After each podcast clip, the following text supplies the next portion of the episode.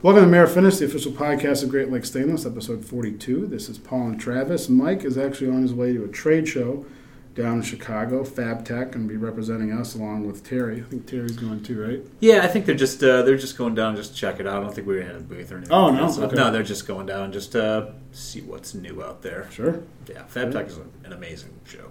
It's You, huge. you been? I know yeah. you've been. Yeah, it is huge. Is it all like lasers and brakes and equipment and stuff like that? anything, man? Okay. Anything. Oh God, that's gonna that's gonna play well in the recording. Just my phlegmy chest cough. cough. Think I'm gonna leave it in You should. just to gross people out. That's what she said. Oh, well done. Leaving that in too. uh, in this episode, we had Darren Penny. Uh, he's a relatively new employee, and as you'll hear, he's helping Dwayne out uh, back in the painting area.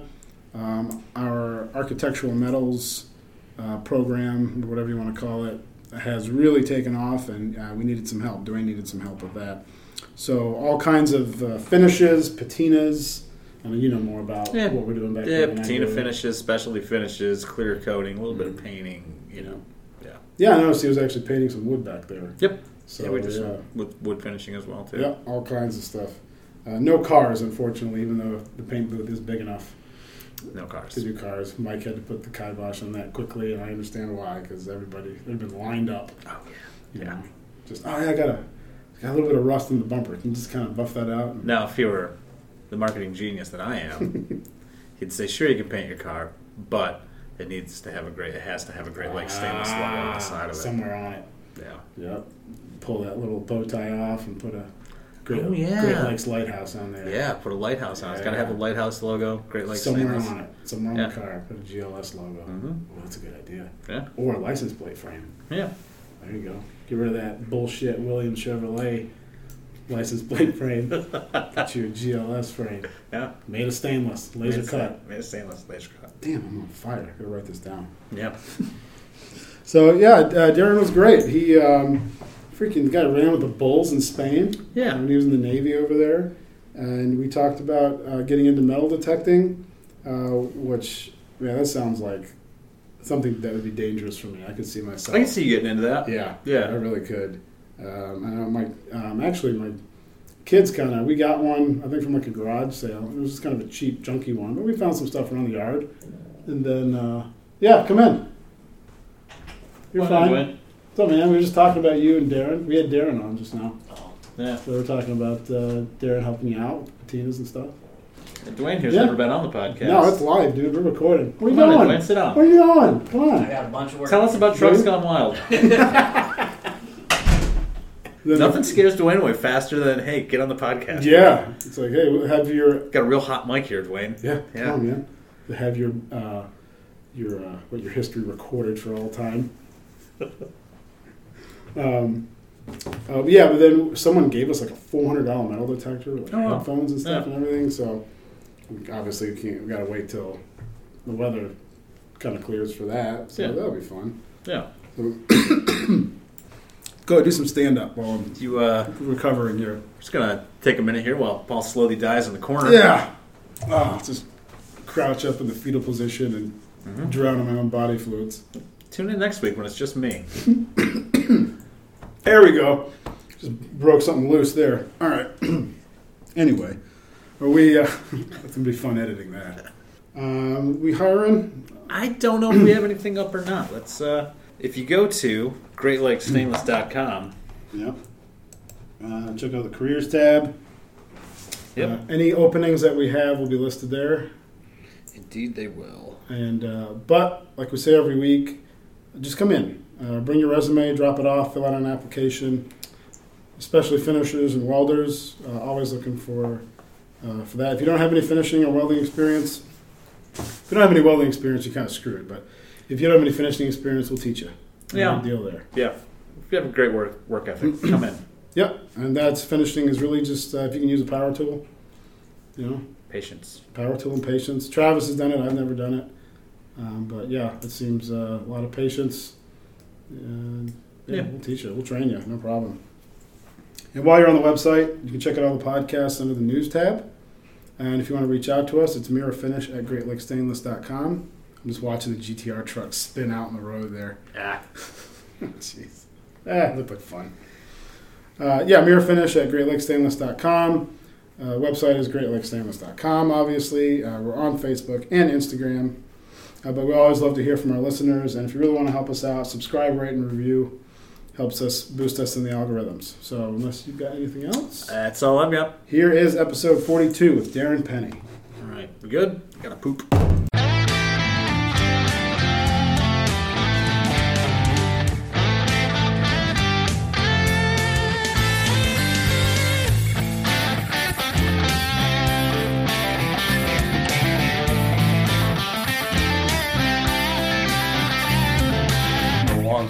Drove right down in there, and I'll never do that again. oh, yeah. Stayed right down there. Yeah. We got one of the parking lot paid by the day or whatever.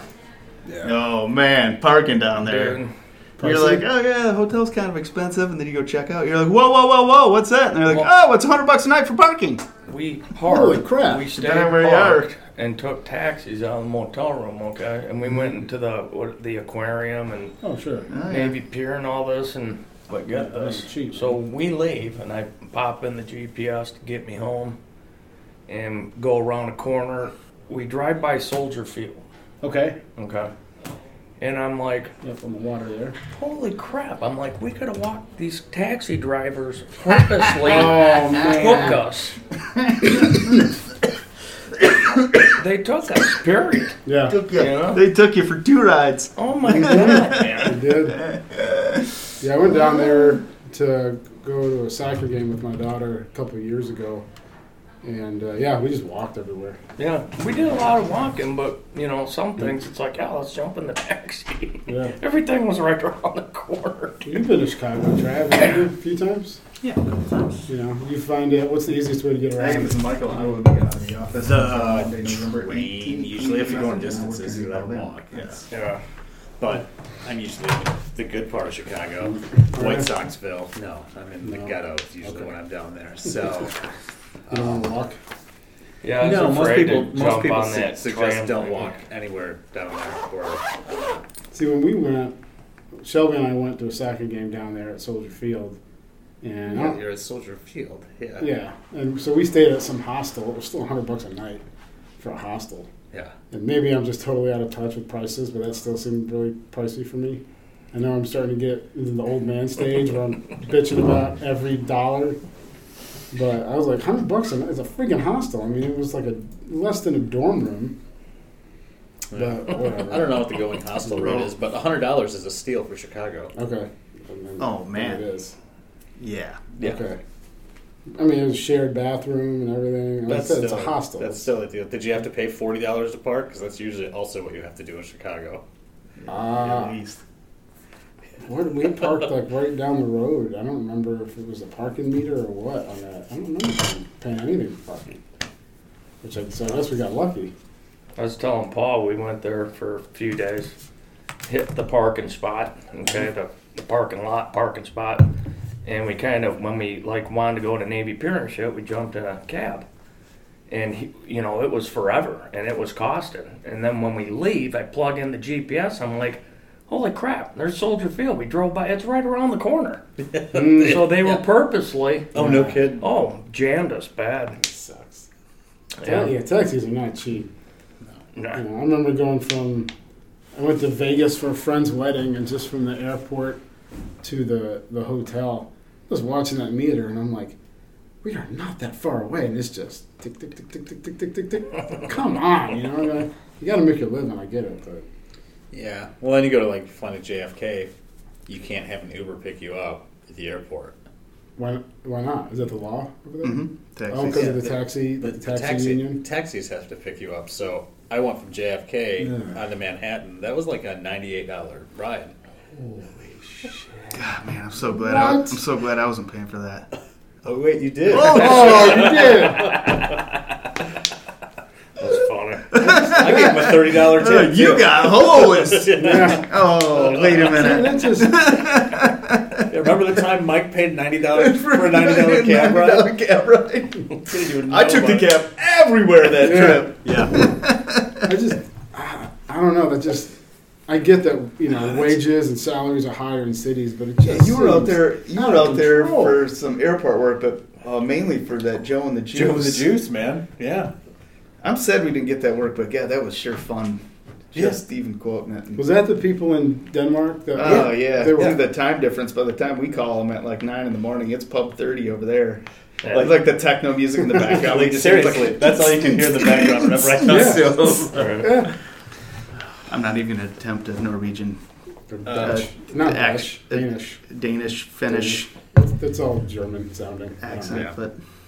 Yeah. Yeah, I wish we would have got That's that word. hilarious. mhm. That would have been fun to work with them. Like you said, this sounded like they knew how to party. Yeah, yeah. Oh, and their first ad, they changed sta- their ads afterwards, but the first Spain was like Fight Club how and a coffee shop. Remember the ad that they Oh had? yeah, they were boxing, tattoos. Oh, I do. You Oh, showed me Yeah, that. yeah. yeah. It's like, am I gonna get a cu- am I gonna get a cup of coffee or am I gonna get my jaw broken? I don't know. What would you say? You were.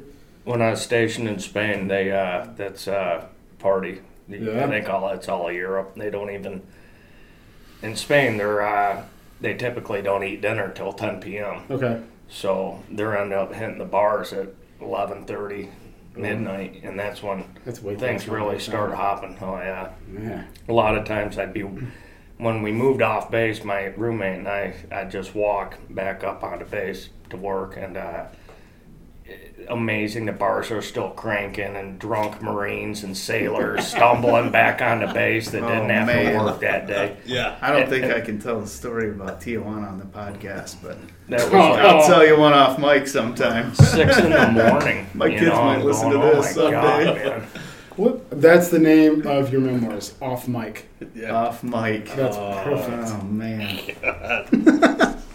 Oh, What why do I come in here? I don't know. Uh, what time do they get up to go to work in the morning over there then? The, the Spanish are so laid back. I mean, they they got the siesta thing. Yeah. you know, at noon, hottest part of the day, they shut all their little shops down for two or three hours, and all the old men they just go right to the bar and start oh, cranking, Oh, crap. and then go back to work.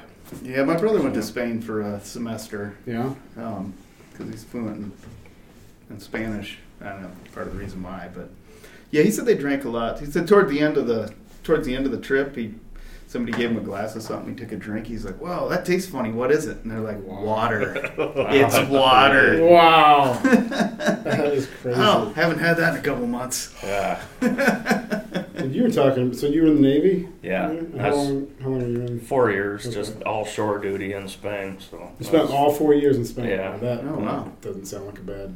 No, it was cool because it was during the Clinton days, and he was going through military cutbacks, and they found it cheaper to keep people in place on base Oh. instead of traveling the airfare and shipping all my luggage back and forth, and you know, so I didn't complain. Well, Wow. happy Veterans Day. Thank you. Belated Oh yeah, Veterans that's Day. right. Two days ago. Yeah. Well, Mhm. Heck yeah, man. So what years were you in for then? It must have been the nineties. Ninety-one, I went in. There you you go.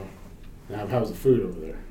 Uh, it's an acquired taste, Okay. but uh, in due time, awesome. Yeah. Yeah, just awesome. So what was weird about it at first? the food, I mean. Uh, well, a lot of olive. Uh, okay. Yeah.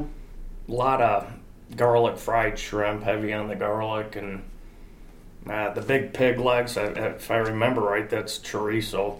Okay. You go every pub bar has a just a cured pig leg sitting there, and they shave it real thin, and Whoa. yeah. That sounds And then you go into some stores, and uh, there can there can be 200 of them hanging that have been curing for a year and a half. And you can buy one of them whole pig legs. And I, I was tempted to bring one back, but uh, uh, you can pay up to like it was like three hundred dollars American dollars. For just a, a leg. Just Pig? a huge curing period, just a back leg. Yeah. So- Okay. but they had like black pork and Hmm. different kinds of meat. They're into pork. Num- number one, the King of Spain, years and years ago, outlawed the consumption of corn, human consumption of corn to be fed to their pork. So no idea. Yeah, Corn's not for people. That's for pigs. exactly. but Let's pigs, straight- pigs are for people. Pigs are for people. It's Let's the straighten this out right now. pork dinners you'll ever eat. I mean, Oh, it was yeah. it was just awesome. So is it still is corn still outlawed? No, No, this they changed that. probably who knows 18th century type thing. Okay. Yeah.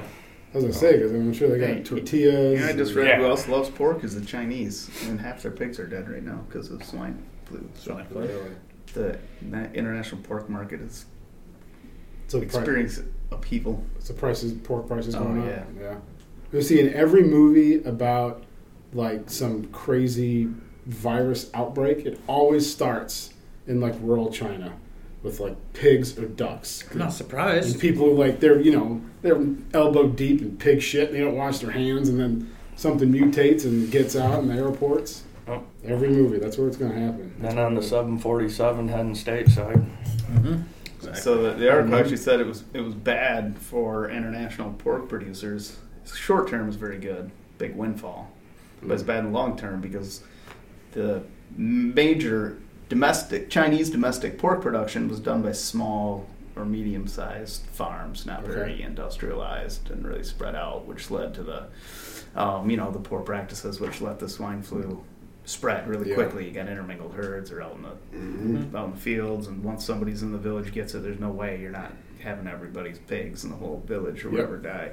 So they said, you know, the same country that went from backwater infrastructure to the world's biggest, you know, public rail infrastructure in 10 years is going to do the same thing with pig farms. Oh, In five years, they said within five years they will be most certainly number one because the government stepped in because nobody can get pork, and that's It's a huge source of they eat. income for them. So Oh, a huge source of income, but apparently it's all they eat. It's like, you know, all the menus in the restaurants, and pork is just Pork, a pork, given. pork. It's all pork. You get a little, you know, couple of duck items and maybe a beef one, and then two Hmm. pages of pork items. hmm, that's interesting. Yeah.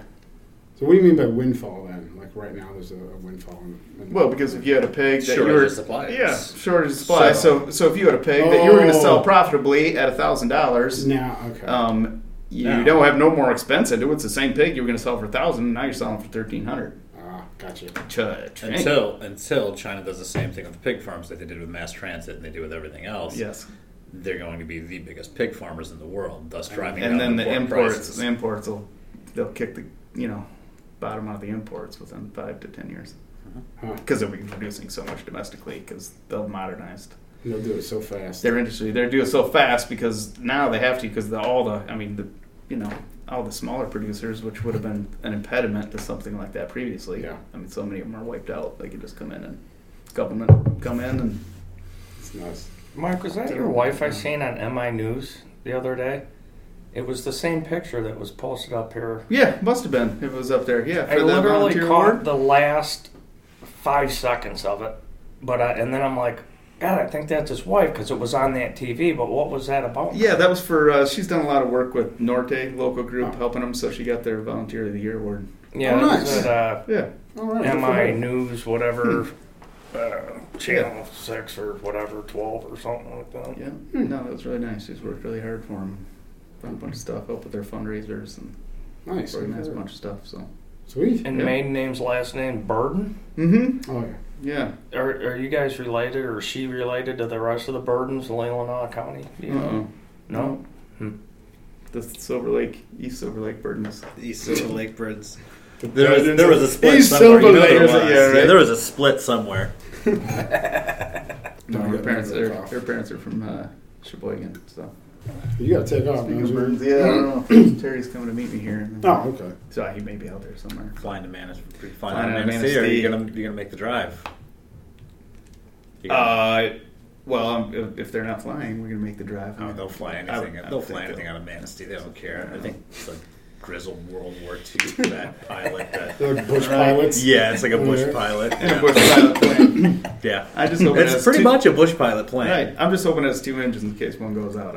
Uh, they do. Most of them have twin props. Yeah, the one that I perfect. flew on over there had Good. twin props. Because if you got if you got one still running, you know, you can at least uh, ease it to the ground. With, Crash softer. When I worked for. National, I painted the new school on Beaver Island, and Oh. we had to stage all of our supplies over there because we were coming in the fall. And of course, they shut the ferry down at ice, so we were flying out of Charlevoix, little 10 minute flight on one of them bush type planes, and that was uh, pretty wild. pretty scary. Earplugs and I'm earplugs and I remember. I, I remember when I first had the good idea for you, and you came back and you were like, "Wow, Yeah, you're like you can fly right to Midway, right from Manistee. It's like an hour long flight. They leave at eight in the morning. They return at five in the afternoon. You know, All right. it's just basically a commuter flight. Okay. It wasn't bad. Like I say, it was it was kind of stormy the day I left. It was in the winter. We got up above the clouds, and uh, I just happened to look out, and I could see the sun coming up above the clouds, and Oh, we were cool. above the storm. I'm like, wow, this is really nice.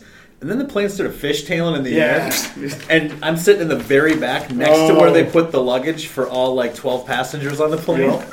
And you What? can just feel the, the tail of the, the plane swinging back and forth. I bet you're. I bet I'm moving like hundred feet at a time. Yeah.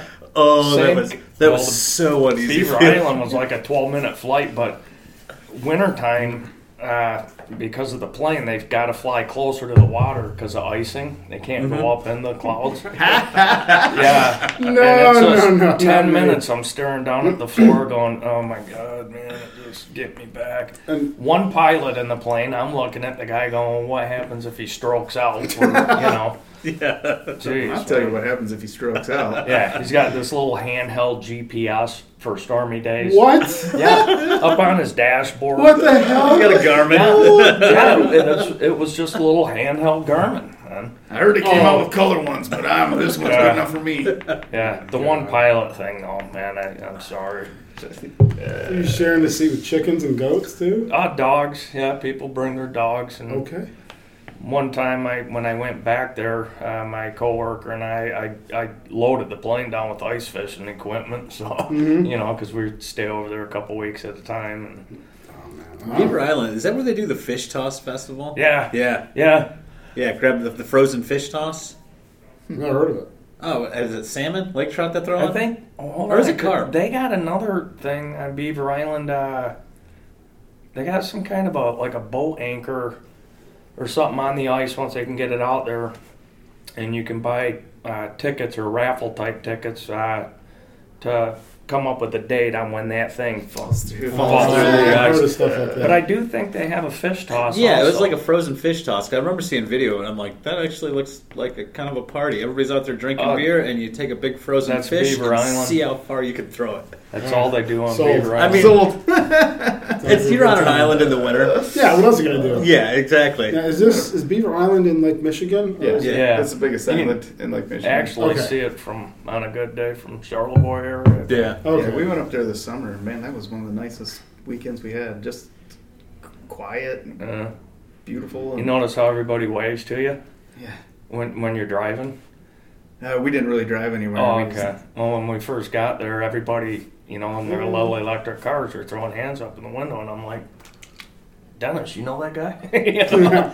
And then we find out that it's just custom. Custom. Being nice. Sure. Yeah. Yeah. It's all electric cars. You said. Uh, good portion of them, yeah.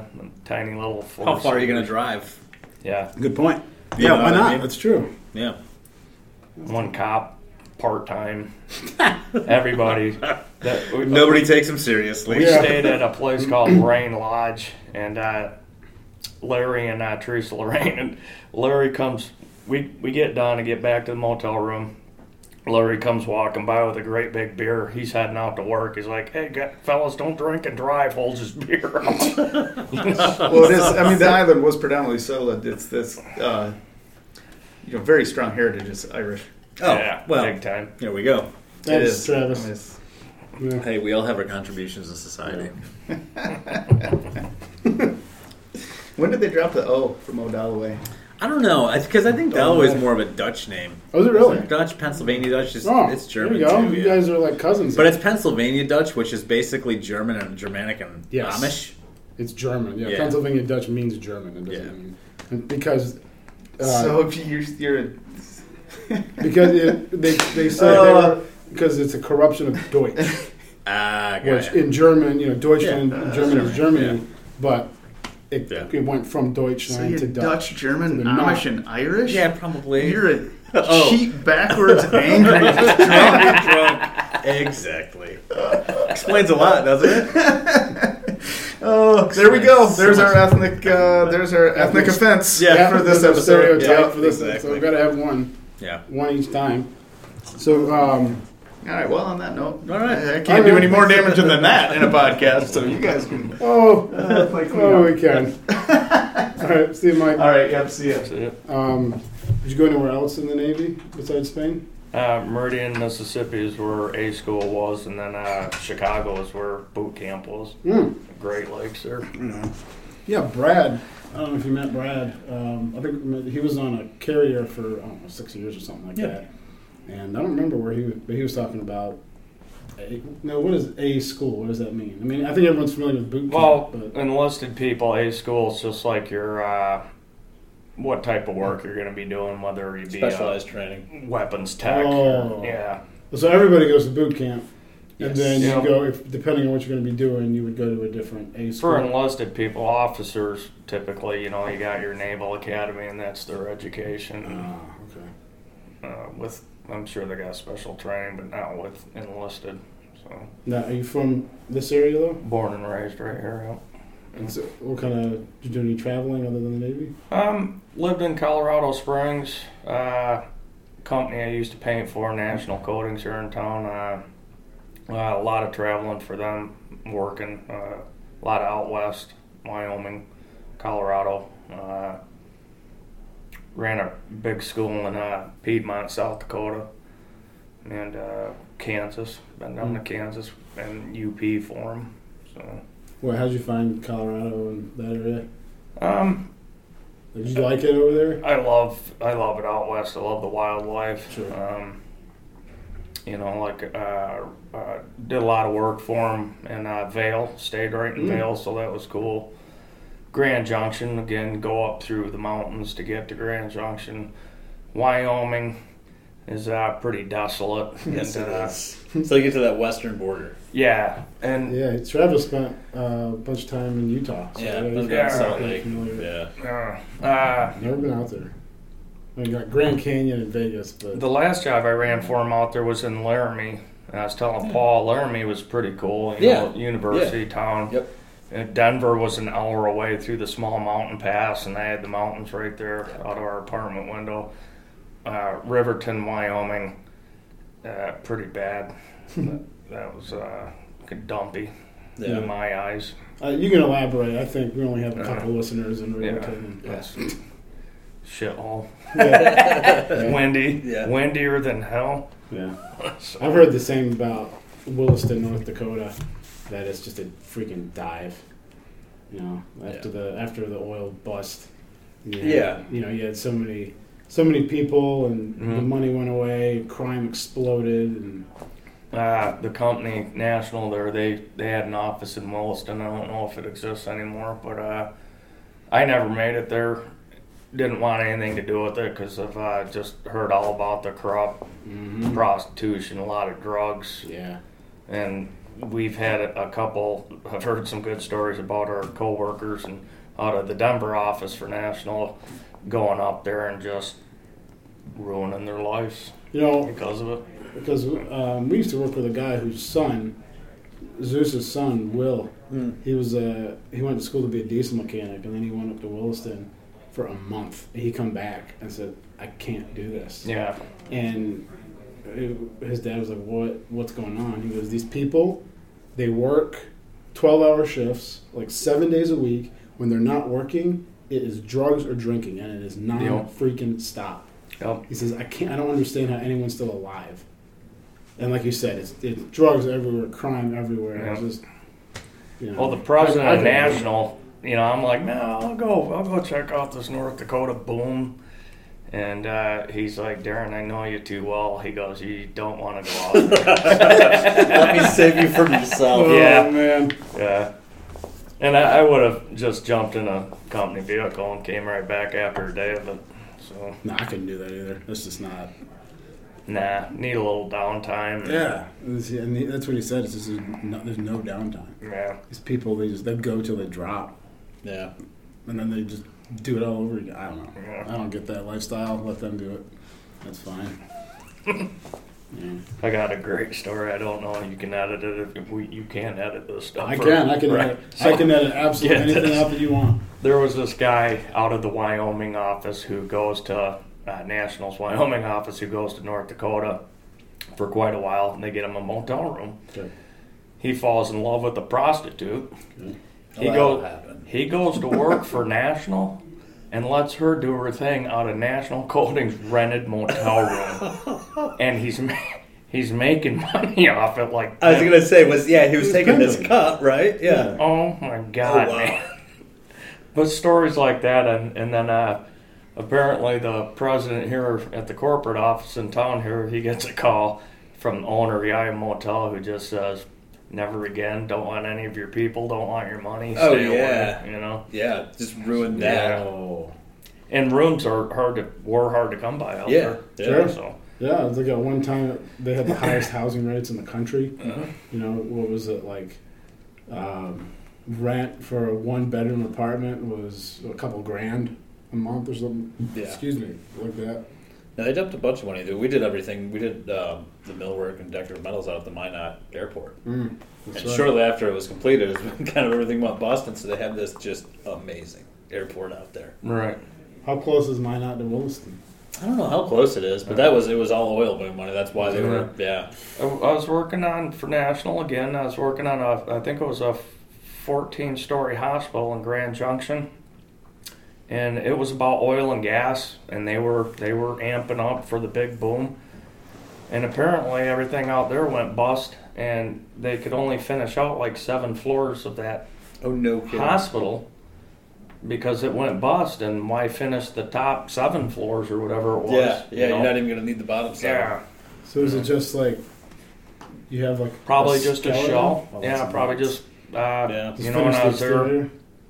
There was a lot of interior aluminum wall studs up. Yeah. Of course, your structural steel. Um, but I don't think they outright finished it with drywall and Yeah. Oh, just the exterior to keep the weather out. And Yeah. it. Basically. Yeah.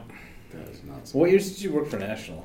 uh, I've, wor- I worked there. I come and go from them a couple times. Uh, probably a total of uh, about 14 years, roughly.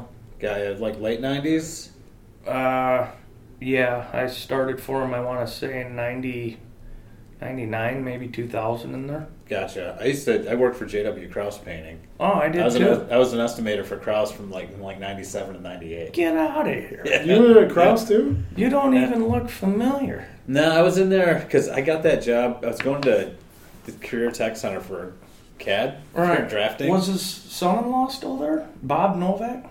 Yeah, Bob took over for me when I left. Took over estimating for me when I left. Then I, I was there.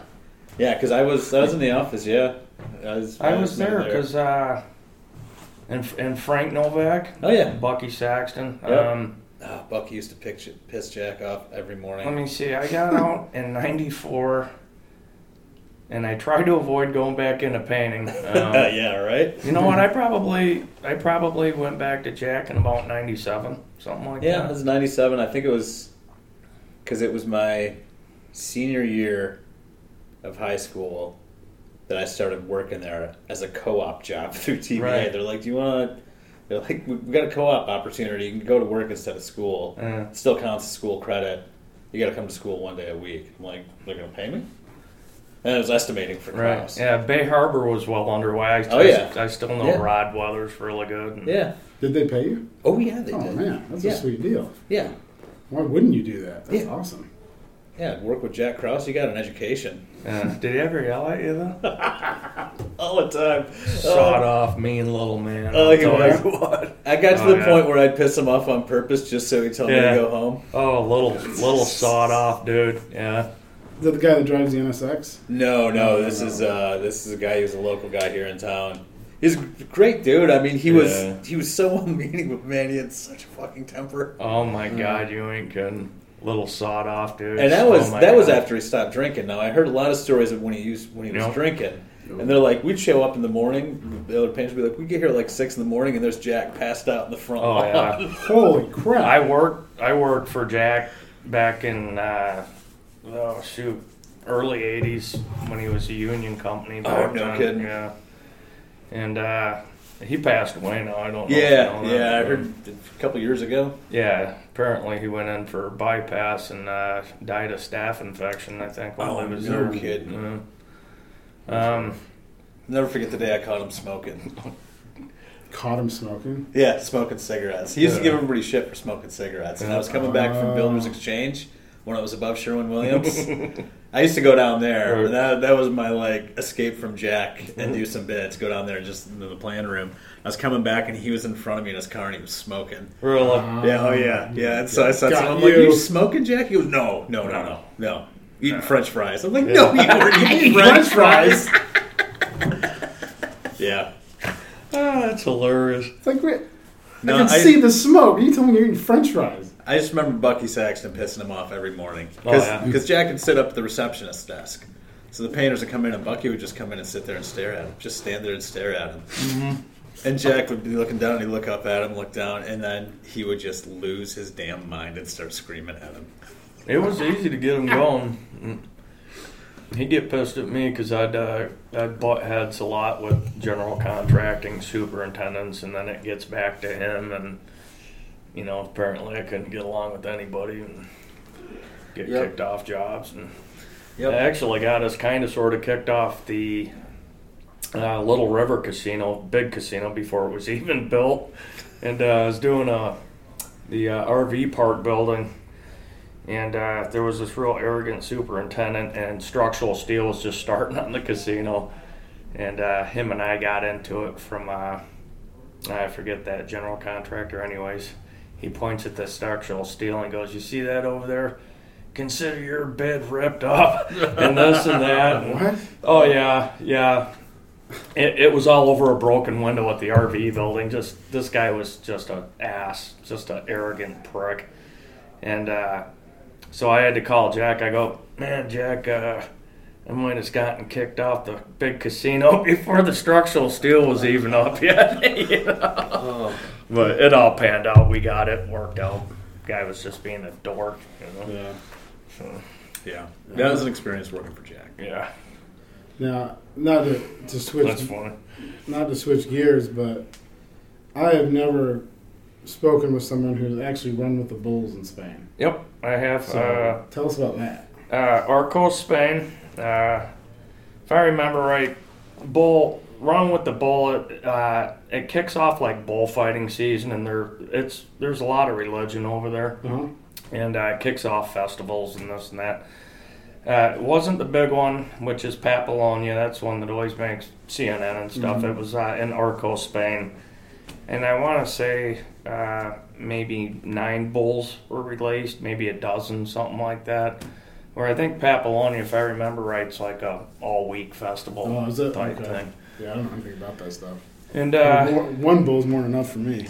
uh, that's cool, man. I mean, just you're over there, take take in the experience, and you know, every from our naval base, uh, which I think we had about 2,600 people on base. Uh, you know, they the captain warned everybody, you you get gored and your government property, you're screwed.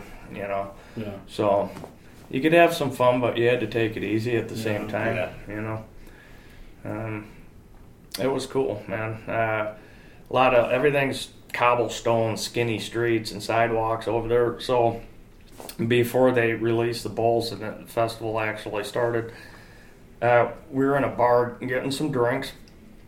Me and the other guys I went with, and uh, here comes all these little Spaniard kids running around the corner, and they were being chased by goats. Down these, That's yeah, down these little That's funny. skinny All right. cobblestone Yeah. sidewalks. Yeah. It was it That's was cool. cool, man. Running of the goats. Running of the That's goats. more my speed right there. Yeah, I'm know? fine with that. Yeah. Yeah. Yeah, we'll do that when, when I get the goat farm. We'll do that every year. We'll do a running of the goats. Running of the goats. yeah. A lot of bodegas over there. I mean, literally bars on every corner, little little places. Yeah. So, what was your personal experience with with the bulls then when that happened? Um, I had to take it easy, but had some fun. Uh, I had a really nice Minolta 35 millimeter. It wasn't all digital back then, and uh, what, so what years were, year are we talking about? 91. Okay. Well, that's when I went in the Navy. It was, it was probably 92 or three in there. Okay. Um, but uh, yeah, I got some good pictures, which I can't find anymore. Mm. Um, still got the camera. Uh, it's just cool. Um, You know, stand your ground, take some good pictures, try to be safe.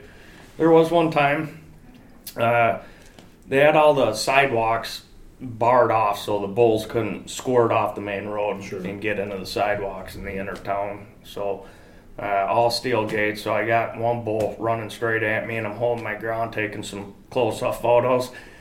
And uh, I was right at the gate, and I'm like, "All right, he's close. Time to go." And uh, he had to climb over the gate to get into the street. So I go to get back over the gate, and here there's about 20, 30 other people going over the gate because here comes the bull.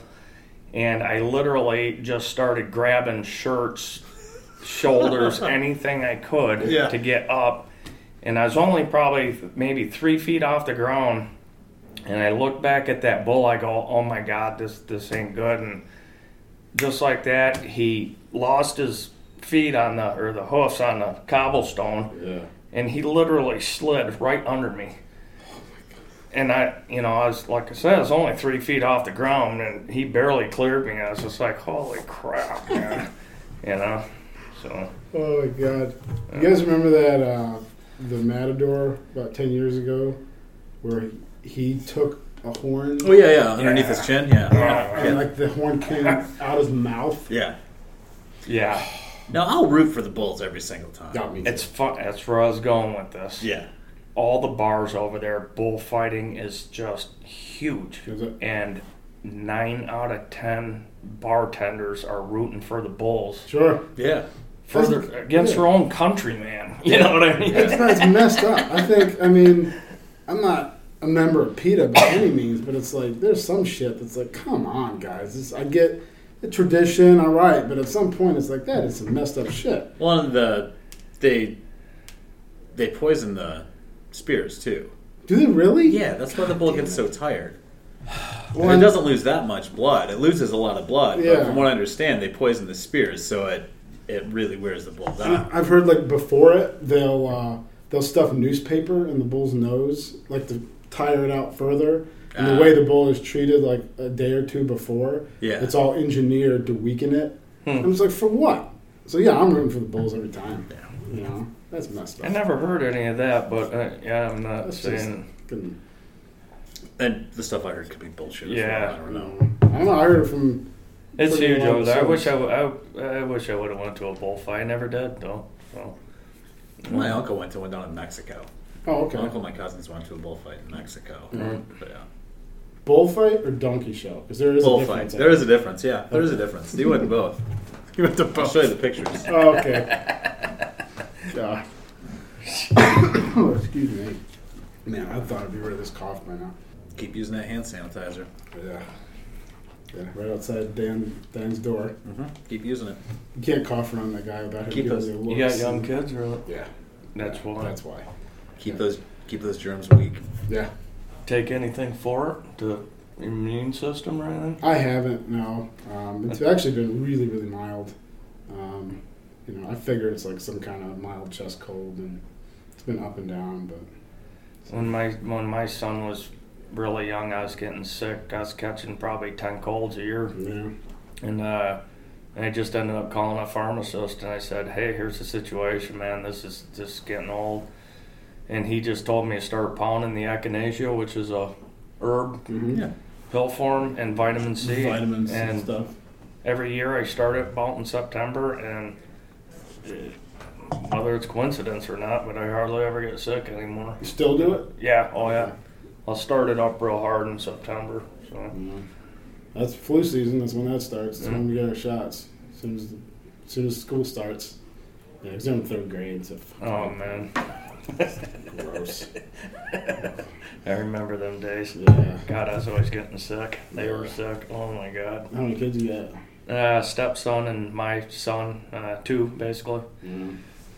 They live around here too. They Yep, my my son is uh, waiting to hopefully start for the Traverse City Police Department. Oh, nice. I just turned 21 back in uh, July, hmm and my stepson, 29, is living down by Savannah, Georgia, working for a hospital. Cool. Savannah. Yep. Old South. That's where I'm going for a vacation this winter. So. I've heard it's an amazing, like it's beautiful. It's amazing. Yeah, city. it's, it's- like right out of a, you know, right out of a novel. You know, So I've never been there, but Neither have I. I'm gonna take it in this uh, February. heck yeah, man, that'd be a good time to go. I think that's where my girlfriend's going Sunday. Savannah, Yeah, she's For going to work? Tennessee. No, doing like a girls' trip. cool, Yeah, nice. yeah. They're going to meet more of her friends in Tennessee and then driving down. I thought it was Savannah. It's Georgia. Sure, it's all the same. It's, Right. I don't know. Charleston. Yeah. You been to Charleston? I have. Yeah. That's pretty cool. Shrimp and grits. That's what I know about Charleston. Never been there either. But I just know Charleston places Chew. by their food. Oh, Charleston. that, what is that? That shit's gross, man. Yeah, I've never heard of it. Isn't it just like marshmallow covered in caramel or something? Yeah, but they got the vanilla and the chocolate. So Oh. chocolate's good. I don't like caramel, so that That's one of my favorites that growing ruins it up. for me. caramel? Charleston. You don't like caramel? Mm-mm. Or butterscotch. Doors right there. See your way out. Get out. Wow. No, Something's not yeah, right. I know, I know, I know. I'm in the minority there, but I just I don't know. I don't get it. And black, the worst for me, besides the liver, is black licorice. Like I can smell it, and I'm nauseated. Really? It's just, ugh. and my wife and son love it, but my daughter and I, nope. I Can't think- handle it. I'm not a huge fan of black licorice, but I think it's like a a shot of like rot gut bourbon. You have Mm. to do it once in a while just to experience it. Right. You know what I mean? Like, Have you ever had ouzo? yeah, That's black licorice flavor. isn't? Jägermeister. Yeah, what's Jaeger. Uh, Yeah. Yeah, I can't drink Jaeger. Can't do it. But yeah, I'm- You can't or you won't, Paul. little column A, little column B, I guess. I have drank Jaeger and managed it, but ouzo, no, I don't think I've ever had ouzo. no. It's when you if you pour it over ice, it's clear, but when you pour it over ice, it clouds up. Just like I don't know what that reaction is, but Hmm. bullshit. I'm not drinking that. Hmm. Mm. But you you like it? You don't mind it? Yeah, I don't mind it. It's not something I drink that often, but Yeah. I'm not going to turn it down. You got into Moscow Mules lately, didn't you? Yeah, I was drinking Moscow Mules for a while. Those are good. I think the first time I had one was last winter. And ginger beer. Delicious. Anything with ginger beer is good, man. Yeah, it was delicious. You can make them, you know, uh, Kentucky Mule with bourbon, Mm. London Mule with gin. Mm. They pretty much did. They just mixed anything with ginger beer. with ginger beer and called it something mule. I would try. I would try the gin one. Big fan of gin. Whiskeys, I can't do it. New Holland actually makes the gin one in a can. Oh, really? Yep. I'll definitely try that. But yeah, whiskey, I can't. Something about any kind of whiskey, no matter what it is, just. Uh, and I've had, from what I'm told, really good whiskeys, but Hmm. Well, you don't have a lot of calluses on your hands either, Paul. So I'm a paper pusher. you're a little you're a little soft. So yeah, it's yeah, okay. and ten ply. Yeah, you ten ply. Yeah. yeah. I'm just a paper pusher. So you know, I don't drink the manly stuff. No.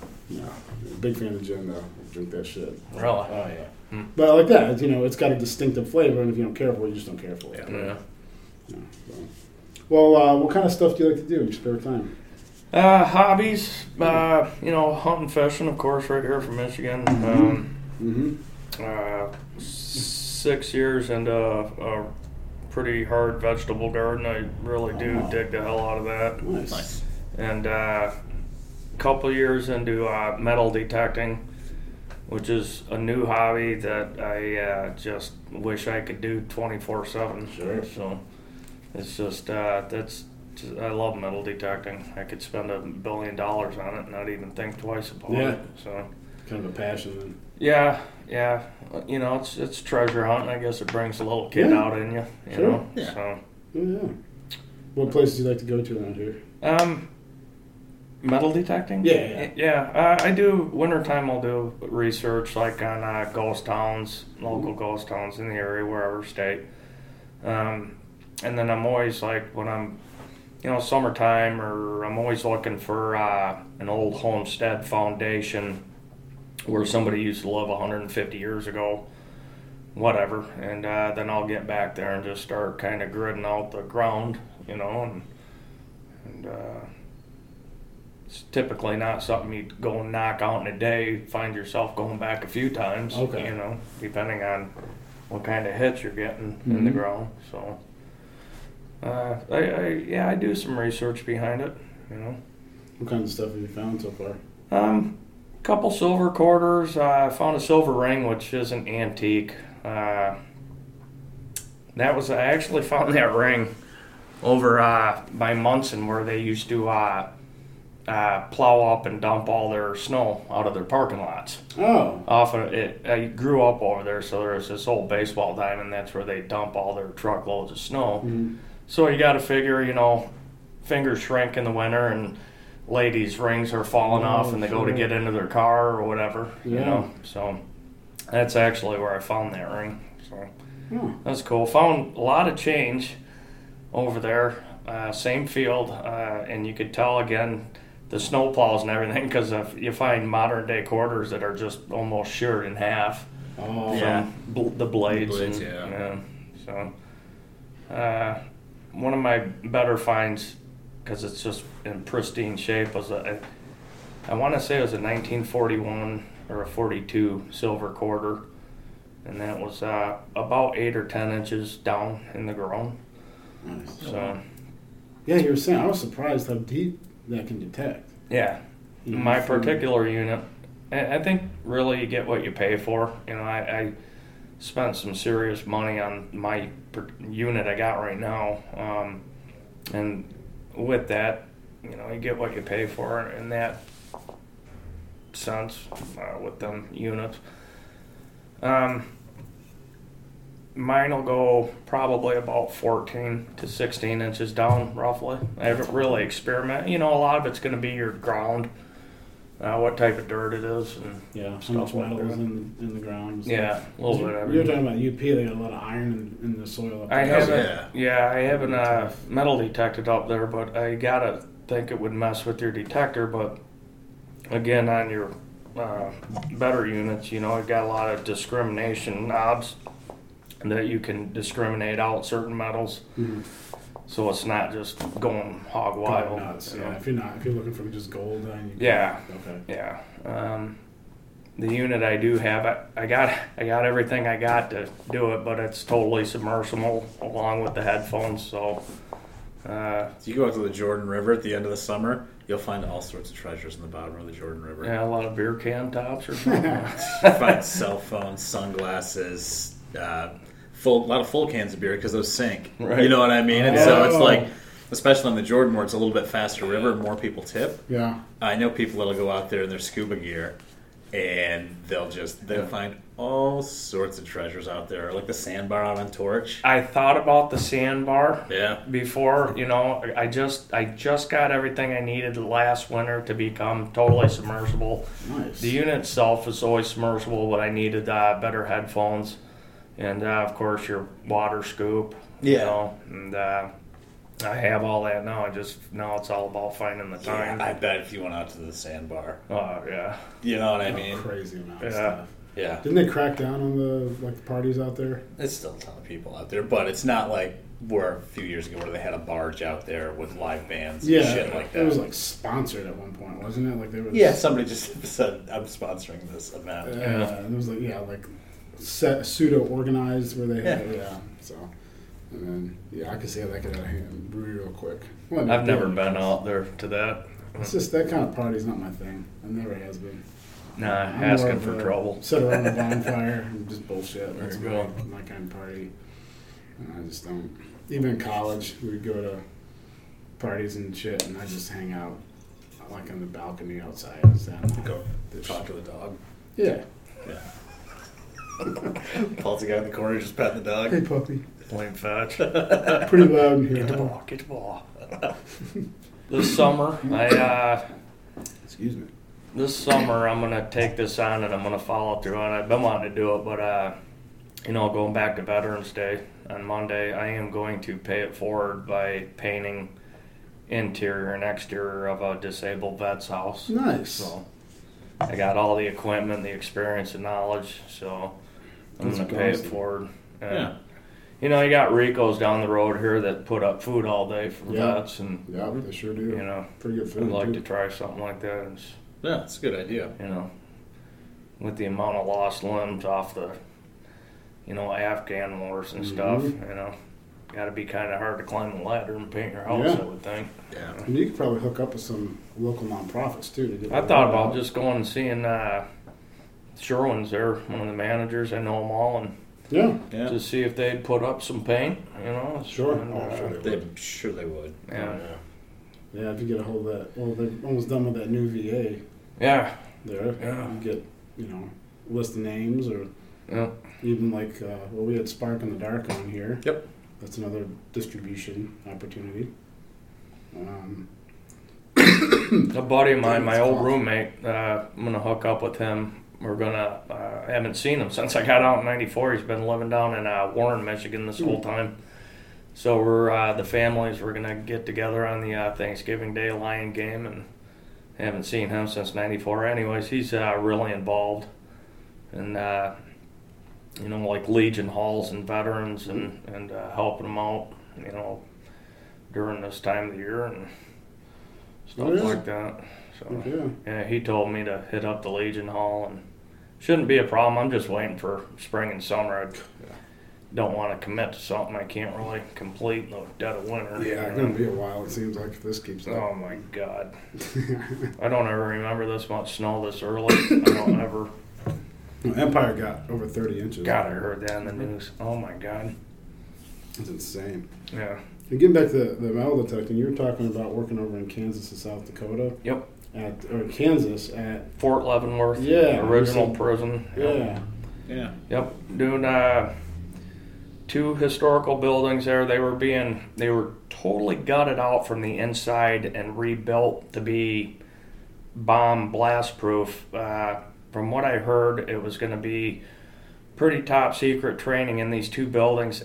I believe, if I was told right, for drone drone training. Oh wow. Yeah. And so, literally, they took these two buildings built in, I want to say it was the 1860s, the original prison, and uh, gutted the whole inside, literally all the floors, and then they poured, if I remember right, it was six inches of solid concrete to the inside of your 1800s brick because they wanted to preserve Right. Preserve the facade. yeah, you know, the historical society was involved, Army Corps of Engineers. Mhm. It's a pretty, uh, pretty. The footprints on the building were small. One was, I want to say, it was four stories. The other was three. Uh, footprints were small of the buildings, but it, a lot of hands involved in it. Uh, the one building, 467. Uh, there's even like a monument type thing outside in the parking lot. The uh, there was like four or six Nazi officers hung inside this building after World War II.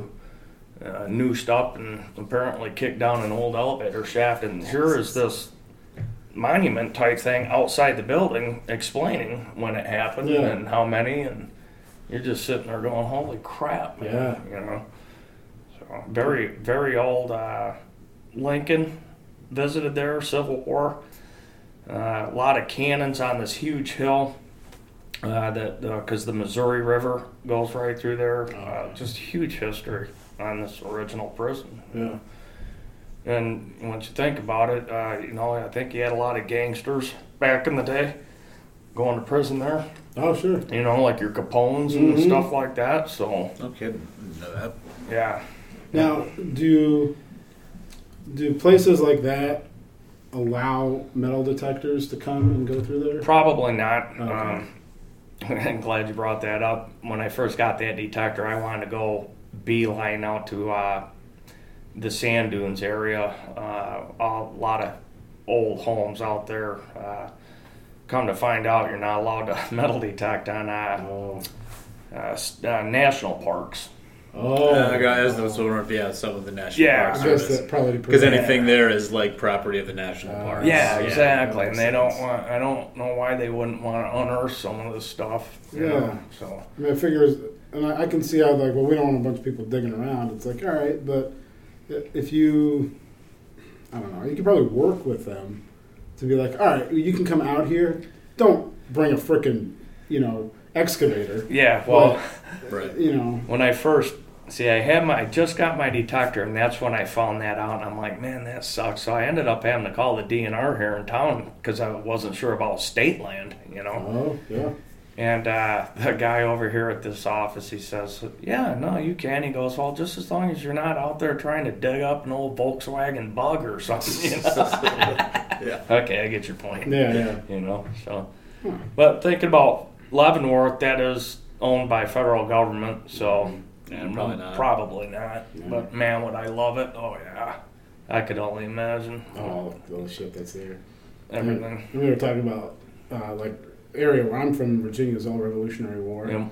And if you go a little bit further north into central Virginia, it's all Civil War. Yep. And there's places that they'll let you go, battle old battlefields. They'll just be like, yeah, go, see what you find.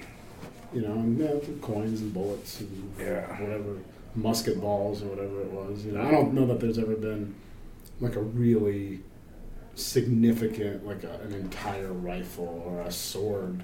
You know they're there found, though. You know, yeah, They, they got to be there. Just gotta. Gotta Maybe find there it. has been, you know. Yeah. But, yeah, it would be It cool wasn't. to I just heard about something. Somebody metal detecting. It's over in England, and he found some insane treasure. Well, yeah, I heard yeah, about like that too. just like real recently, like last week, week before. You know, yeah, now you bring that up. You I know, do I didn't hear that. Well, they found frickin' Richard III under a parking lot over there. Yeah, I heard that. I heard That was a couple of years it. ago. It's yeah. just like what? But yeah, I mean, they, yeah, they find out uh, because that was part of the Roman Empire, so they're still finding Roman coins and stuff from a couple thousand years ago. But it's funny when you think about history over here and history over there. Yeah. It's like Yeah, this was like some war horde from. I can't remember what when it was from. When I Yeah. figured it was from, but it was in just like insanely good condition. That's- Yeah. And I, I can't the, remember how many millions of pounds he sold it to museums for. Oh, kind of know? the same thing during some of my research on ghost towns, like uh, Empire area. It seems like I did some reading about how there's treasure, uh, old paintings and stuff that were brought out of Chicago during that big the, the Chicago fire Mhm. Ah, and made it up there. They know it went to that Empire area, but now no one knows where it's at. What? Yeah, you know, that was I've, I've done that research. That's yeah. nuts. I mean, yeah, you're hearing about that kind of stuff. What was it? I don't know, five, six years ago. Someone found a previously unknown like Van Gogh. yeah, Like, oh, it's my grandma's attic. yeah, And she died, and I'm like, oh, what's this ugly thing? And then yeah. I don't know how they found out, and it sold for like over hundred million dollars. And ridiculous, jeez, you know. I was like, oh, sounded this way. Go dig through my garage tonight. Yeah, Yeah, right? exactly. Go dig through grandma's attic. Yeah, later. See what you got up here. Even though my house is just built in '99. you never know. You never know. What are you doing up there? Nothing, Grandma. Just uh, enjoy your tea. hmm That's nuts, man. Well, and then what was it just earlier in the year? Some little girl found like a Viking sword in a lake up in Sweden. Yeah. You remember that? Yeah, yeah. It's just like yeah, like straight out of King Arthur's little. Is that girl. one of the, one of those Uber? What are they called? I don't Uber know. Is that what it is? I know what you're talking about because there's Yeah, that the documentary. documentary I that. don't know if it was one of those swords. Did you ever see that?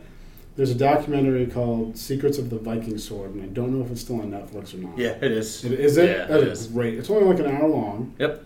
And it talks about how they've recovered. It was like a couple hundred of these swords over Yeah. time, Yeah. and they didn't understand how Vikings at that time had that kind of technology because the Well, swords To make that sword. Yeah, because the way the type of steel it is, hmm it's super light, but it's super flexible. And they're like, well, at the time, this would have been the perfect weapon. Yeah. Nobody would have been able to. And they all had the same same markings etched into the side of the Yeah. sword. Yeah. No kidding. And Yeah. they ended up figuring out that through a series of rivers, you can actually get from Scandinavia to the Middle East. And it was the Persians at the time that taught them how to make this type of steel with whatever process. And they had some dude in Door County, Wisconsin. Yep. Like, hey, can you recreate this for this show? He's like, I don't know, I'll try. And it just shows like him making this sword, the whole process, and they cut it together with historical bits about you know where they found it, where it came from, and stuff. It's freaking cool. Well, it's interesting because the composition of the steel, once he started forging it and forming it, basically once he started with the hammer and the anvil, he couldn't stop. and so it, he was like, I was it like 12, like 12 hours. Yeah. Hmm. He was forging that because they're like, if he lets it completely cool, he's done. Right. You know, and so yeah, it was like a 12 hour process for him to form that sword. to Damn. actually I, forge I'll it. have to look into Oh, that. I like that cool. kind of stuff. Yeah. And they're, they're talking about like, there's a couple points during it. I think when he first started forging it, when you start hammering steel, apparently, you know, you get that shower of sparks. Mm-hmm. They said the more sparks you have, the more impurities there are because those will come to the surface of the metal. Mm-hmm. And so they said, watch when he starts hitting it. If there's a bunch of sparks, he's got to start over because it means it's all Yeah. messed up. And he starts hitting it, and yeah, dude, it's like one spark, one Yeah. spark is nuts. And then when he had it all formed and he had to quench it in oil, they're like, okay, at this point, if you hear like a ping, it means there's like a crack somewhere, and again, start Yeah. over. So it was like out of a freak, it was like Lord of the Rings, man. he puts this sword in this uh, column of oil, and he pulls it out, and the whole damn thing's on fire. Yeah. And yeah, you got to listen, and there wasn't a ping. I mean, he, of course, he did it. Dang. Yeah, it was cool as hell. Yeah. I gotta watch that again. Yeah, it was a good documentary. Yeah, and they showed him putting the inlay. Yep. Like whatever, the, what was it, Uberfeld or something? Something like that, yeah. Something. Yeah, there was like a cross as He's well. like carving out on the, the yeah, with a flat of the- chisel. Yeah. Yeah, and, and putting whatever other metal in to make Yep. the letters and some Hmm. shit. Freaking amazing. Like Yeah. that guy is more talented than I will ever be at I'd like to find something like that and do time on that. That'd be cool. Yeah. I've always wanted to make like my own kitchen knives. Like I've watched a ton of videos of people making chef's knives and like their little forge in their garage. Be a freaking blast. Why don't you That's just so have one fun. cut out back here? I could. Find my dad made one out of a file. Really? Oh, sure. Yeah, he used a file and then he just ground it down, sharpened it and everything, Yeah. and then he used a deer antler for the handle. Nice. Yeah. And that Mm. tool steel, man, I bet that. Yeah, it was tough to grind down, but I, don't, I think he still has it around. I Yeah. don't know how much he uses it, but Well, from what I some of the videos I've seen, they'll take freaking anything, cut it up, Yeah. weld it together. Bike chain, yeah, they'll do that. They'll just take um, any kind of scrap metal, um, bolts, big lag bolts, and they'll just kind of tack it together in like a block. And then I don't even know what they call the tool where it just constantly it's an English hammer. is that what it is? And I don't know if that's- it, it shapes it, Mm-hmm. and then yeah, it's just a repeat process of shaping it, heating it up, shaping it, heating it up, shaping it, and then um, yeah, and once they get like a large enough blank, they'll cut out their shape Yeah, and sharpen it, polish it. And, Hmm. yeah.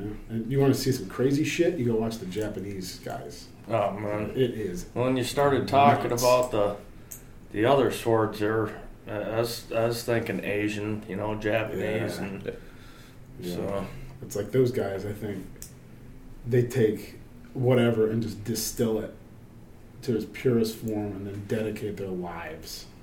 Like the sushi guy. yeah, where he's been doing sushi for like 75 years. That's been his whole life. mm-hmm. And that's, he's dedicated his entire life to making perfect sushi. I'm like, I don't personally have that in me, but I respect the hell out of people that do that kind of stuff. Mm. So, like, yeah, like you were saying, Japanese sword or knife makers. I mean, there's nobody. That's their life. That's it. know, You know, and yeah, the, I, just- I like watching that stuff. The techniques that they'll use, and they'll use all like old style. It's like Asian Amish. You know, they won't use modern tools. right. You know, it's pretty cool. So, well, as we're wrapping up here, what kind of stuff they got you working on back there? Uh, working in the paint booth, helping Dwayne, uh, doing the patina thing, which I, I've never done. I have done some shop painting for National. Uh, really, my experience is commercial, uh, high-end residential, industrial. Hmm. You know, a lot of structural steel and decking and all that. Like one of the bigger jobs I ran last was the new Meijers up in Sault Ste. Marie. Oh, I'm talking big stores, you know, Yeah. Menards or something. So yeah. definitely a change of pace for me, but uh, we'll get it. You know. Do you like that kind of stuff better? Like different every day, oddball, challenger, challenge stuff. That kind Yeah, I, I, I was getting real tired. You know, I, I, I've been sitting there saying, you know, construction sucks anymore. It's not that it, the work sucks. It's the schedule-driven, unorganized, lack of Oh. communication. drywallers dropped the ball, and painter needs to make up the two months that they're behind. Oh, okay. And That's, it, that's it's just construction, man. It's It's just- and I'm even the so stuff we're doing sick of it. I'm- thing. I've been doing it for over 35 years, and it's just beating me down. You know, Just get it done at any cost. you? Yeah. the last company I was working for had a 20 some year old project manager up my ass saying I was always losing money, and I'm like, man, I just Screw you, buddy. yeah. Yeah. That, if, that's if I'm always I'm like, losing, losing money, there's a problem with the budget. Yeah. You why, know? why did the good owner of your company just hand deliver me a brand new company sixty thousand dollar truck to my driveway from Yeah. Freeland, Michigan? You know, if I'm that bad, Yeah. you know, I'm losing money. Yeah. You're the project manager. It appears that you're losing Yeah, money. figure it out. Yeah. but Sometimes shit rolls uphill, buddy. that's his immaturity Yeah. and his age, Yeah. and he'll figure it out in due time and probably be a shit hot project manager. But right now, he just needs to keep his mouth shut and let people do their thing. you Yeah. know? Yeah. So. yeah, no, that's true. But with that, you know, getting older and construction just being, it's pretty tough on the body anymore. Mm-hmm. And I started looking at a change, uh, Yeah. uh, longevity reasons, you know. Pretty nice paint booth back there too. Yeah, it is. Uh, worked in a few, and uh, that's a good size one. Is yeah. it? Yeah. Nationals was probably maybe two thirds that size. Oh wow. and they had they got heat in theirs, so that was kind of cool. You could, you know, spray some stuff and jam that thermostat up, step out, Oh, you know. So, Maybe dry Let quicker. it cure a little Yeah. quicker. Yeah. Yeah. There you go. but uh, Yeah, when we first got that thing, everybody was asking about their cars. And Yeah. so Mike, Mike, right off the bat, no cars, no, yeah, don't even ask. yeah, It's like, yeah, he had to do that. that's It's like, funny. shit, I'm working on kind of dinking around fixing rust belts in my car. It'd be nice to pull that thing in there. You know? But I get it. I like the trailer somebody shot there a couple weeks back. Oh, the red one. Yeah, Yeah, because that's they. They painted the tires red and every other thing. Jesus. I was kind of laughing, going, It'll wear off. Yeah. It'll wear off. I know, but you know, Yeah. professional sons, you know. Yeah. Yeah. No, yeah, professional I ain't. So. Well, cool, man. Thanks for coming on. Yep, not a problem, Paul. Appreciate it. Yep, Travis. Yeah, man. Good meeting you, man. Good meeting you. Yep. Yeah, maybe we'll have to have you back at some point. Yeah, that'd be cool. I know you got more stories. Find some more treasures, and Yeah. there you go. But I will do a shout out, man. Happy Veterans Day to all my brothers and sisters, and Sure. you know, belated. Yeah. So Yeah. Thanks. awesome. Thanks All for right. everyone's service for sure. Absolutely. Cool, man. Appreciate it. Thanks. Brian Geiger to the front office, please. Brian Geiger to the front office. Apparently, Brian's in trouble. Brian guy. Oh. oh, principal's office. I hated that shit. Oh, when I was in. I remember I was kind of, kind of pissed at my mom for doing this. But my freshman year in high school, fourth period, middle of fourth period, the principal comes over the intercom and is like, um, "Everybody needs to stay in their classrooms until further notice. Notice school has been canceled for the rest of the day." really? And uh, as soon as he said that, everybody starts cheering. And I'm sitting there like, guys, what do you think happened? yeah. What do you think? School's on lockdown. That's not Yeah. a good thing. Yeah. And a little bit later, over the intercom, uh, it says, Paul, you know, Paul Cambonides, please come to the office or something. I don't remember if they said your mom is here to pick you up or something like that. Right. And of course, oh, it's like shut the fuck up. I, Yeah. just, I hate that shit. And um, well, it turns out that was when that that uh, kid killed that other kid. We had there was like a, a drug related dispute. Oh, in your school? Yeah, some gang related thing. I didn't know you were so hood, Paul. I am man. I'm from the streets, main streets of Hampton, Virginia. the streets. no, I was so.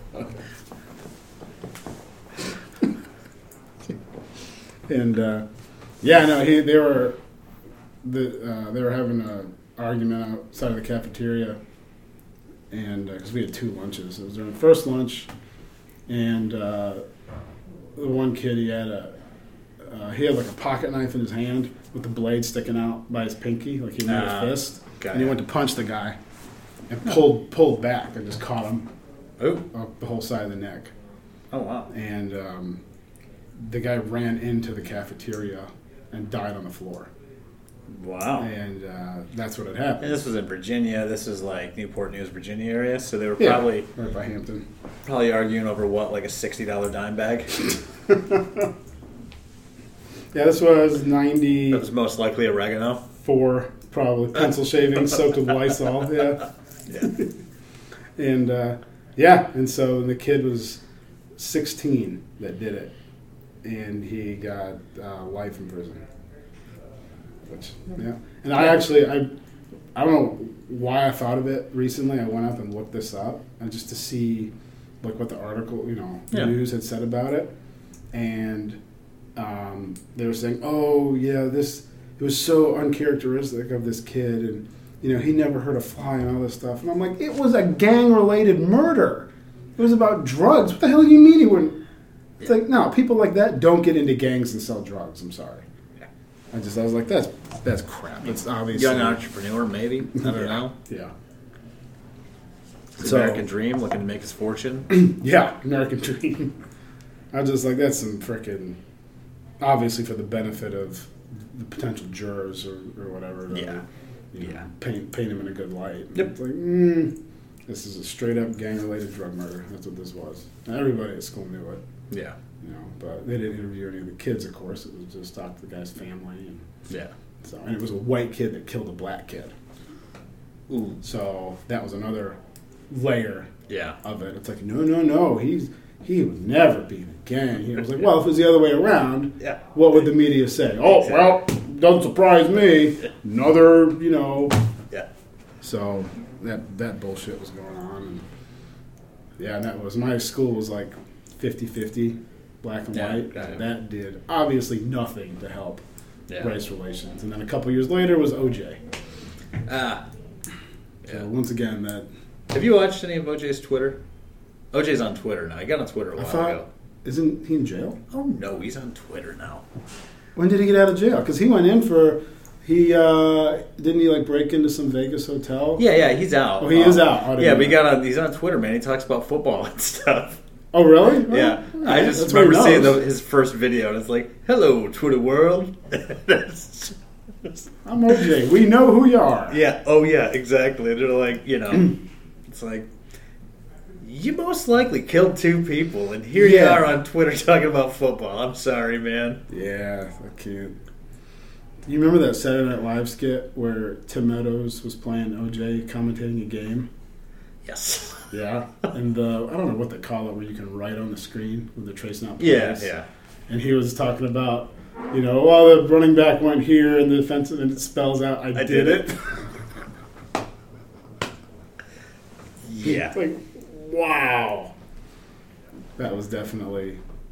Because Saturday Night Live is not really known for stepping that far over the line, but I think at the time. Occasionally they was do. like, whoa. Occasionally they Yeah. they did anyway. I, I haven't really watched Saturday Night Live in years, but No. occasionally they did. Yeah. Yeah. That's what it's there for. I mean, that's comedy. Mm-hmm. So that's what. That's, Network TV comedy though. yeah, that's true. That's why it's it's it's it's bullshit when comedians are basically crucified now for making you know an off color, inappropriate, or whatever joke. It's like that's what comedy is. It's always going to push the envelope. Yeah. Oh, I agree. You know, and it, yeah, we've talked about it Yeah. before. How it's like it, it's not. Comedy's not shouldn't be a safe space. No, that's a good point. It's, it's not all going to be Bill Engvall, or, you know, Exactly. all that. Which that's great. I mean, he's I'm not you know he's a great comedian, but yeah, it's, you can't expect everybody to do that. Yeah. And there's going to be things that, like the Kathy Griffin thing with Trump's head. Everyone knows I'm not a Trump fan. Right. That was over the line for me, but I'm not going to go on social media and call for her, you know, imprisonment. It's like, nah, all right, and then I move on to the next thing. Like, Yeah, I just- I didn't get it, not into it, but I thought it was dumb just because not not because it was dumb or any for political statement. It just wasn't that funny. exactly. It just it wouldn't have mattered whose head she was holding up. It wouldn't have been that funny. Yeah, it's just like that. So I was like, I don't, I don't, I don't see what your your point is. Yeah. And you know, I think we know what her point was. Well, but they tried to true. they tried to make it. No, it was a joke, and it's like I don't think it was a joke. Nah, I think it was yeah. a statement. Yeah. So like some of the stuff, there's a dude on Weekend Update on SNL, and past couple weeks he's been taking crap for something. I don't remember exactly what it was, but I'm just like, ah, you freaking serious guys? Was the guy they fired over the Mm-mm. Asian joke? No. a while ago? No, he was. Uh, I don't think he ever even was on an episode. Ah, They fired him before he could even perform, or they recorded. Gotcha. Um, this guy, Michael Che, I think. Oh yeah, yeah, yeah. Yeah, he does. He's one of the guys that does Weekend Update, and he's there's a couple things, and you know, again, it's like that's a joke. I've heard funnier ones, but the freaking backlash. It's like, oh, did you hear what he said? It's like, yeah, I did, and I didn't think it was that funny, and life goes on. Yeah. I don't know. How I, is that? That forklift. Oh, jeez. And personally, I mean, I don't know. People get offended over stuff. If I get offended by something, that's even funnier to me. Okay. Because I'll if something if I hear something that genuinely offends me, I'm like, wow. Yeah, I'm like, it's hard to do that. it's really hard to offend me. Yeah. But if if something does, it's like, no, that makes it even funnier because it's Mhm. like, oh, you got me. Yeah. You know. Ah, well done. yeah. You know. Exactly. Well, and like uh, a lot of the podcasts that I listen to, um, there's one that focuses just on historical stuff, Mm-hmm. and the uh, another one that focuses on like um, I don't want to say like philosophy, but it's just like kind of weird ideas out there and stuff. And it's like almost every episode has to have like a trigger warning. Yeah. Yeah. Well, and especially like the storytelling podcasts I listen to, Yeah. like Risk and Yeah. Moth. They're like, oh, warning, this contains something about domestic abuse. Or warning, it's like, okay, I, I just don't. I was like, why are you doing this? Because someone, because someone. Yes. someone Yeah. or two emailed you and been like, hey, that really bothered me that you didn't warn me. Mhm. It's like, okay, well, that's kind of your problem. Yeah. Not my problem. Yeah. As a storytelling podcast, Yeah. you know, Here, here to tell stories. especially with something like Risk. It's Yeah. like, you know, anything goes. yes. Exactly. So if you don't want to experience that, don't listen. Yeah. I don't know. I think it's just addiction to outrage Yeah. and validation through outrage, Okay. validation through victimization. Ah, there you go. I just made that up. I like it. You That's a good point. It's like now, yeah, this is Somebody how, feels feels more validated when they're a victim because now they have a voice. Now somebody will listen to them because they are a victim. Ah, I, I, do you think it's all a search for significance? I think so. Like I'm not significant unless I'm noticed, and I can't be noticed. And that's what I'm social. That's I think social media has definitely pushed that Yeah. because now everybody has that ability to be noticed, or you know what I mean. Yeah. You have other people that are noticed more. You know, so and so gets more likes than I Yeah. do, and it's just I think yeah. Well, it's funny because I was I was talking to my dad about like Facebook and Twitter, like social media, and he's just like, I don't get it. He said, I don't. He says, I don't understand. If you want to communicate with somebody, why don't you just communicate with them? Yeah, And I'm like, I agree with you, and that's a big reason I got off of Facebook. yeah, And it's like, but I think it's like you were just saying, it allows people uh, when they post something, no matter how insignificant or dumb about uh, this is what I had for dinner today, you know, they'll get a like, and that gives them that little dopamine hit, oh yeah, you know, and that's what they crave. yeah, Is they're they're basically getting validation from maybe not strangers, but people they otherwise normally would interact with. yeah. So, kind of off topic, but on the same topic. Did you see the piece the local news did, nine and ten news did on um, the, the comments they get through social media, Mm. like the, oh, just No. like I think it was called "Addressing the Haters" is the name of the No. piece. Look it up. Okay. It's like they read some of the comments that like Oh, sure. their news anchors get. and It is like this is horrible. Yeah. And I'm like, what possesses a person Yeah. to say something like that? like talking shit on the weatherman. It's like, look, Oh. meteorology is not an exact no, science. it's tough. Yeah, Take something as complicated as the weather and try to predict it. exactly. And uh, you know, I was talking about this. My 16 year old son actually understands this. Yeah. He's like, so. He's like, so if the weatherman's wrong, does it ruin their day? I'm like, I don't know. Maybe they get wet or get rained on, or maybe they have to drive in a snowstorm. But look where we live. Yeah. I'm like, What do you expect? doesn't change your life at all. No. I'm like, up until like probably six months ago, a year ago maybe, I never even watched the weather. Yeah. I didn't give a shit. Yeah. I'm like, I might look at an app on my phone, be like, hey, what's the weather going to be like tonight? Is it going to rain? Doesn't look like it. Alright. I guess I'll plan, make my plans accordingly. But other Yeah. than that, look out the window. Yeah. Or don't look out the window. Yeah. You can do. It doesn't. The weather doesn't matter. Yeah. Well, and, so and- it's people hating on the weatherman. Yeah. You suck. You're the worst weatherman. and but it goes so far beyond that. Yeah. You know, with some, it's like there's death threats. Yeah. It's Oh, just no. like what? And then I bet if you were to approach these people and say, "Hey, do you remember?" and show them this Yeah. is your statement that you posted Yeah. to the weatherman or to an anchor. Why did you say this? Yeah. Why did you threaten the life? Yeah. And I think the response is going to be one of two things: either I don't remember, Yeah. or I was just kidding. Yeah. And it's like, if you were face to face with this person, would you have said that to them? No. They, I'd say 95% of the time. That's my uneducated So guess. you know, there's no accountability. Yes. There's no consequence for behavior. Exactly.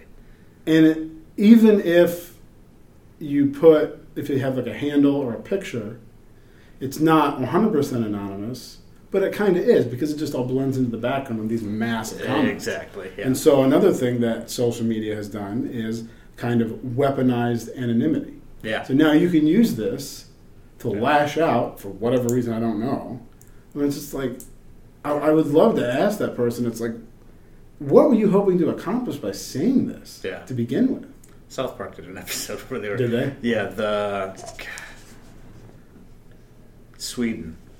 Sweden had a program called Troll Trace. They were gonna Oh. unleash that would uh, anything anybody posted online. You could look up somebody and you could see everything they posted. I think that's a great idea. and I, I, did the government shut it down? I can't remember, Yeah. but it was yeah, it was you know that was Well. Because that takes away the lack of accountability.